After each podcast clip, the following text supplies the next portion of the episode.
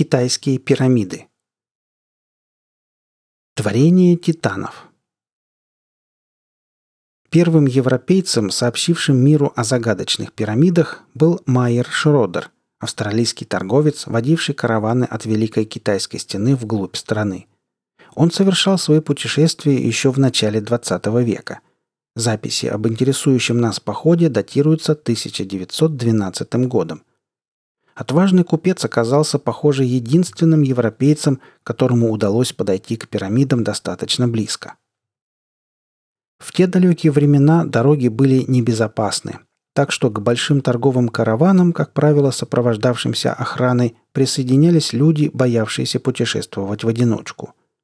В тот раз одним из спутников Шродера был высокочтимый Богдыхан, монгольский духовный гуру – Именно он и предложил сократить путь вдоль монголо-китайской границы, пройдя мимо пирамид, но настоятельно посоветовал всем находившимся при караване не задерживать взгляд на этих сооружениях и не стараться приблизиться к ним. После нескольких дней пути на горизонте четко вырисовалась высокая гора. По крайней мере, так поначалу подумали все участники похода. Но приблизившись, они поняли, что перед ними рукотворное сооружение – четырехгранная пирамида с плоской верхушкой. Она была настолько огромна, что казалась творением не человека, а каких-то мифических титанов или великанов, ныне исчезнувших с лица Земли. По мере приближения перед изумленными взорами путешественников открылись еще две огромные пирамиды, за которыми, постепенно уменьшаясь, стояли еще четыре. Майер Шродер так описал увиденное – они простирались на шесть или восемь миль по равнине, возвышаясь над возделанной землей и селениями. Они были под носом у людей и оставались совершенно неизвестными западному миру. Почтенный возраст В своем рассказе Шродер дает весьма точное описание этого чуда. Большая пирамида была около тысячи футов в высоту и почти полторы тысячи футов в основании. Четыре ее стороны были строго сориентированы по точкам компаса. Каждая грань пирамиды была разного цвета. Черный означал север, зелено-синий – восток, красный – юг и белый – запад. Плоская вершина была засыпана желтой землей. Когда-то на гранях пирамиды были ступени, ведущие к вершине, но сейчас они были завалены обломками камней, осыпавшимися сверху. Внизу просматривались ступеньки из грубо отесанного дикого камня. Каждый камень был площадью около трех квадратных футов. Сама же пирамида, как и большинство построек Китая, была глинобитной. Вдоль ее стен тянулись огромные желоба размером с горные каньоны. Они тоже были засыпаны камнями. На склонах росли деревья и кустарники, сглаживая очертания пирамиды – и придавая ей сходство с природным объектом. У меня захватило дух от этого величественного зрелища. Мы объехали пирамиды в поисках входа, но ничего не нашли. Когда любознательный купец спросил высокочтимого гуру о возрасте этих удивительных сооружений, Богдыхан мог сказать только, что в старых священных книгах, написанных пять тысяч лет назад, они уже упоминаются как очень древние.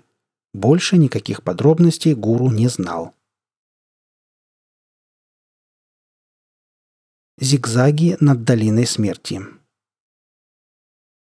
Никто не интересовался записями Шродера и даже не знал о них до середины XX века, пока они не были разысканы и опубликованы летчиком Брюсом Каги. В 1963 году он случайно увидел пирамиды с борта своего самолета и заинтересовался ими. Но к этому времени о странных сооружениях уже было известно и из других источников. В 1944 году самолет пилота ВВС США Джеймса Каусмана, совершавшего перелет через Гималаи в Индию, оказался над долиной смерти. К этой местности мы еще вернемся в своем рассказе. Пока же скажем только, что оно расположено в непосредственной близости от пирамид. Неожиданно начал барахлить мотор, Практически заглох один из двигателей. Несмотря на опасные погодные условия и практически нулевую видимость, экипаж принял решение снизиться и идти над самыми горами. Самолет плохо слушался руля и перемещался странными зигзагами. Хотя экипаж и был очень занят управлением, люди не могли не обратить внимания на огромную пирамиду, неожиданно выросшую на горизонте. Из отчета командира борта номер РС-329 капитана Джеймса Каусмана – она была сделана из белого блестящего материала. Это мог быть металл или разновидность камня. Она была чисто белой со всех сторон. На ее вершине находился огромный кристалл, сверкавший как драгоценный камень. Это мог быть и искусственный минерал. Экипаж был поражен громадной величиной пирамиды. Совершить посадку возле нее не было возможности. Мы облетели строение три раза, потом радист увидел под крылом реку Брахмапутра – нам удалось сориентироваться и долететь до базы. Экспедиция на край Земли. Пирамиды видели и другие американские летчики, часто совершавшие полеты в этом районе.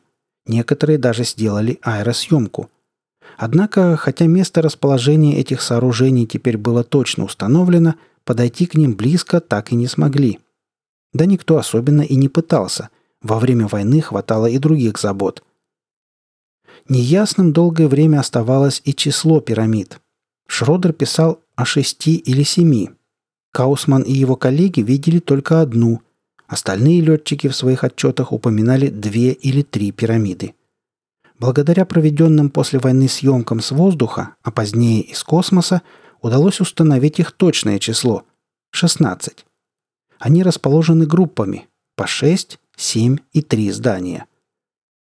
К середине 60-х годов ученый мир всерьез заинтересовался загадочными сооружениями. И, конечно же, в район старинного города Сиань снаряжали не одну научную экспедицию. Вот тут-то и пришло время вернуться к загадочной долине смерти. Она расположена в китайской провинции Сычуань. Единственный доступный по земле путь к пирамидам лежит именно через нее – а в этой территории местные жители предпочитают не распространяться. Могут только обмолвиться, что скот там не пасут, да и на охоту или на поиски женьшеня предпочитают ходить в другие районы. Говорят, там живут духи, которые не любят вторжения в свои владения простых смертных. А еще там растет черный бамбук. Прикосновение его ветвей смертельно для человека. Разумеется, ученых подобные росказни остановить не могли. И тогда долина смерти показала себя европейцам, не верящим в ее силу, во всей устрашающей красе и мощи. Снаряженная в июне 1950 года экспедиция, дойдя до долины смерти, перестала отвечать на запросы по рации. Из 47 человек, входивших в ее состав, не вернулся ни один – Самолет, посланный на розыске пропавших, в ясную и безветренную погоду потерял управление и разбился в долине. В конце августа того же года была предпринята еще одна попытка подобраться к пирамидам. Но и вторую экспедицию, в которую входило 50 человек, постигла участь первой. Она в полном составе пропала без вести. Версии ученых – в 1962 году в долину смерти отправилась уже экспедиция ученых-физиков и специалистов по аномальным явлениям. На этот раз в живых остался только один человек – проводник-китаец, который так описал случившееся. Как только отряд вступил в ущелье, нас окутал густой туман. Послышались неясные звуки, а когда пелена рассеялась, на месте уже никого не было – больше ничего добиться от перепуганного мужчины, кстати, опытного проводника, много лет ходившего горными тропами и прекрасно знавшего местность, не удалось. С тех пор больше никто не пытался пройти через долину смерти. Но благодаря достижениям техники некоторые исследования ученым удалось провести с самолетов. Кое-кто полагал, что вся беда в топях и болотах, из которых поднимаются зловонные испарения от гниющих растений – от этих запахов человек начинает задыхаться, теряет ориентацию и неизбежно гибнет в одной из расщелин которых немало в этой местности. Это объяснение не очень-то убедительно. Болотные испарения могут быть опасны для одинокого, заблудившегося путника, но трудно себе представить, чтобы они одновременно оказали столь сильное, а главное одинаковое воздействие на большую группу людей, вооруженных точными приборами и готовых ко всяким неожиданностям и опасностям. Кроме того, оно никак не объясняет многочисленных авиакатастроф, случившихся в этих местах. Учеными была предложена и другая версия. В долине смерти очень сильное магнитное поле. Сильное настолько, что даже в самолетах, пролетавших над ней, отказывали приборы, а стрелка компаса просто сходила с ума, бешено вращаясь по кругу – при таком поле люди действительно могут потерять ориентацию и начать кружить на одном месте, словно заколдованные. Не исключены настолько сильные воздействия на мозг человека, что он способен потерять память и перестать отдавать себе отчет в совершаемых действиях. Пилоты, совершавшие научно-исследовательские полеты над этим районом, категорически отказывались возвращаться туда второй раз – Кое-кто из них вынужден был впоследствии лечиться от нервного расстройства. Китайская Атлантида. Так что ученым пока остается изучать полученные из космоса снимки пирамид и уже имеющиеся в их руках данные. А данных этих, к сожалению, немного. Нет даже единого мнения по поводу назначения этих удивительных построек – Одни считают их культовыми, сакральными сооружениями, а другие – сложными электронными приборами большой мощности, служащими для передачи информации на огромные расстояния. Может быть, это и стало причиной порождения совершенно фантастических гипотез. Одна из них заключается в том, что пирамиды неподалеку от Сианя – дело рук инопланетной цивилизации, так же, как и Стоунхендж, великие египетские пирамиды – пирамиды Майя и многие другие сооружения, назначение которых пока не выяснено. Они расположены в местах высокой концентрации энергии на нашей планете и позволяют инопланетянам общаться с другими мирами. В пользу этой гипотезы говорит тот факт, что три самых больших сооружения Сианя очень похожи по форме и размерам на знаменитые марсианские пирамиды – о которых тоже до сих пор неизвестно, являются ли они природным образованием или искусственной постройкой.